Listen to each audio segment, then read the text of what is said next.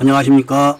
2021년 4월 4일 일요일입니다. 5.18 연고대생이 5.18 비극은 5월 18일 오전에 막을 수 있었다. 이런 주제로 말씀을 드리기로 하겠습니다. 우리들은 1980년 5월 18일 전남대학교 앞 정문에서 오전 9시 반경에 전남대학교 학생들 300여 명과 전남대학교 정문을 경비하는 공수부대 대원들 간의 충돌로 야기된 걸로 역사를 배웠습니다. 이런 역사는 윤석열 검사가 조작한 역사입니다. 물론 그 당시 윤석열 검사는 특검의 책임자는 아니었지만 수사 검사로서 충분히 사실을 조사를 할 수 있었고 지금이라도 새로운 사실이 발견되었다면 수사를 재개시킬 수 있는 위치에 있습니다. 전편 영상에서 보셔서 간략한 내용을 아시겠지만 1980년 5월 18일 전남대학교 앞 정문에서 벌어진 사건이 5.18의 시발 사건이 아니었습니다.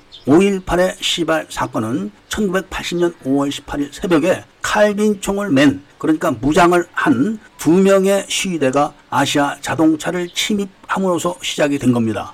이 사실은 당시 아시아 자동차의 직원이었던 분의 증언 그리고 19일 날 나주에서 나주 예비군 무기고를 들이받으면서 수많은 나주 시민들에게 의해 목격이 됐고 특히 김동문 기자님이 증언을 했습니다. 그리고 그 차가 바로 광주로 진입을 못하게 되니까 목포를 향해서 갔다고 했고 그리고 신측배터에 의해서 21일 오전 10시경에 목포에서 광주로 진입하는 광주 외곽에서 촬영됐습니다. 이것으로서 충분한 물증은 있다고 해도 조금도 틀린 말은 아닙니다. 여기서 우리는 새로운 사실들에 대해서 이야기를 다시 시작을 해야 됩니다. 만일에 광주 지역의 계엄을 책임지고 있는 전투교육사령부가 광주 지역의 1급 경비 지역인 방산업체인 아시아 자동차에도 전남 도청이나 광주시청 그리고 각종 방송국처럼 경비 병력을 투입을 했다면 이런 비극은 없었습니다. 그러니까 수사기관과 역사학자들이 제일 처음 5.18이 시작된 곳이 바로 전남대학교 정문이다. 이렇게 기술했듯이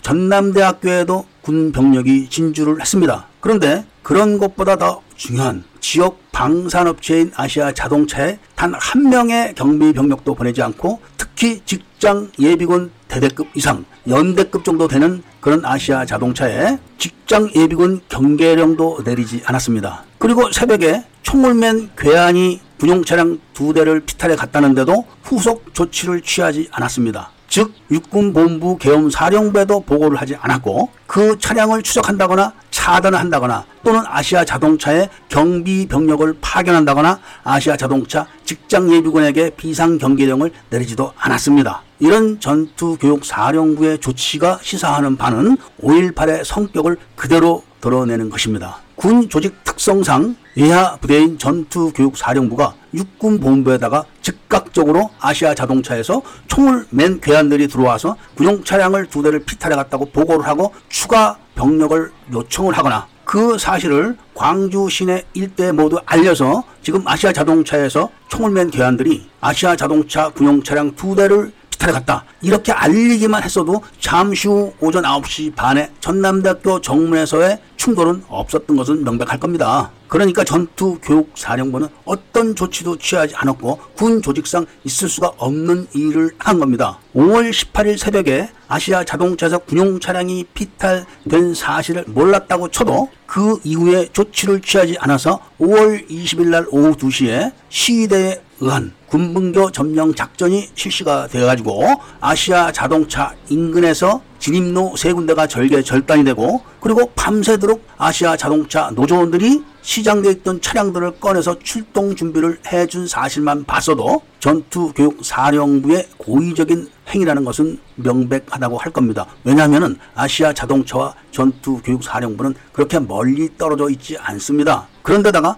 24단 지휘부 차량이 전투교육사령부로 행군을 하려면 통과해야 되는 통과로가 바로 그 근처에 있었던 사실만 미로 봐도 그렇고 그리고 그런 통과로에서 당연히 관할 지역인 계엄군의 경비 활동과 안내 활동이 있어야 함에도 그 장소에서 시위대 천여 명이 도로를 자르고 아스팔트를 뜯어내고 불탄 자동차를 갖다 놓고 이런 특수한 유격 활동 행위를 한 것만 봐도 전투교육사령부는 모든 사실을 다 알고 있었다고 해도 조금 더 과한 이야기라고 할 수는 없습니다. 그렇다면은 잠시 후 오전 9시 반에 전남대학교 정문에서 충돌이 있을 것도 다 알고 있었다는 이야기가 되고 그런 걸 다 알면서 30일 사단장이 진압부대인 공수부대 장병들을 모아놓고 철저하게 진압을 하고 시위자는 끝까지 쫓아가서 체포해라 이런 강경 진압 명령을 내린 것도 전부 다 알고 했다는 사실이 증명이 되는 겁니다. 그렇게 해서 공수부대가 시위대를 과격하게 진압을 하는 사이에 차량 두 대에다가 무기를 싣고 와서 무장투쟁을 하려고 했던 사실이 드러난 것이죠. 자, 그럼 이런 이야기가 과한 이야기다. 이렇게 이야기하시는 분들을 위해서 전투교육사령부가 5.18이 끝난 지 40년이 되는 지금도 이 사실을 숨기고 있는 이유가 뭡니까? 그리고 아시아 자동차 노조가 이 사실을 40년 동안 숨기고 있는 이유가 뭡니까?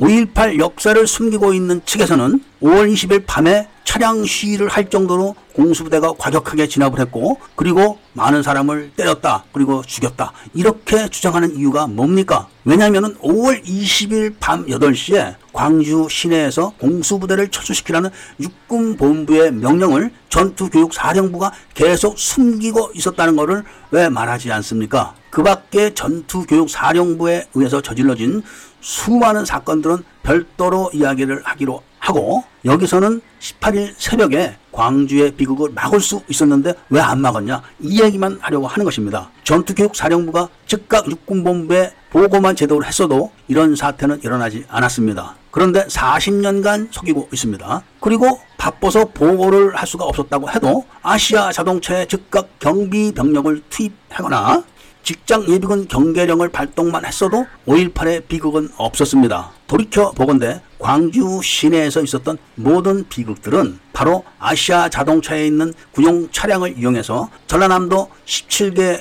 군 44군데 무기고 있는 무기들을 광주 시내로 옮겨가지고 무장투쟁을 하려는 계획 때문에 벌어진 것이라는 게 다 드러난 것입니다. 그렇기 때문에 아시아 자동차에 경비 병력을 배치했거나 또는 아시아 자동차 직장 예비군 경계령만 발동했었어도 광주의 비극은 없었던 겁니다. 그런데 왜 이런 이야기를 못하게 하는 겁니까? 그리고 수많은 광주 5.18 역사 연구가들은 왜 이런 이야기를 안 하는 겁니까? 그리고 왜 전달하지 않는 겁니까? 이 사실을 언제까지 숨기고 있을 수 있다고 생각하십니까? 100년을 숨겼다고 해도 100년 다음 날 드러나면은 모든 것이 다 범죄가 되는 것입니다. 그렇기 때문에 없었던 일도 아니고 있었던 사실을 꺼내놓고 사실대로 이야기를 하면서 누구의 잘못이냐 잘잘못을 가려야 되는 것이 역사 바로 세우기입니다. 지금까지 제가 드렸던 말씀처럼 전투교육사령부가 육군본부에 18일날 새벽에 총을 맨 괴한 두 명이서 군용차 두 대를 비탈해 갔다. 큰일 났다. 지금 경비를 확대해야 된다.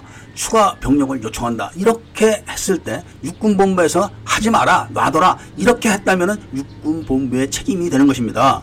그러나 그런 사실을 숨기고 추가 조치를 취하지 않은 전투교육사령부는 모든 책임을 져야 한다. 이런 말씀을 드리면서 오늘 이야기는 여기서 마치기로 하겠습니다. 아무쪼록 5.18을 연구하는 분들은 이런 사실을 새롭게 밝혀주시기를 부탁드리면서 민족의 비극이 하루빨리 치유되기를 바랍니다.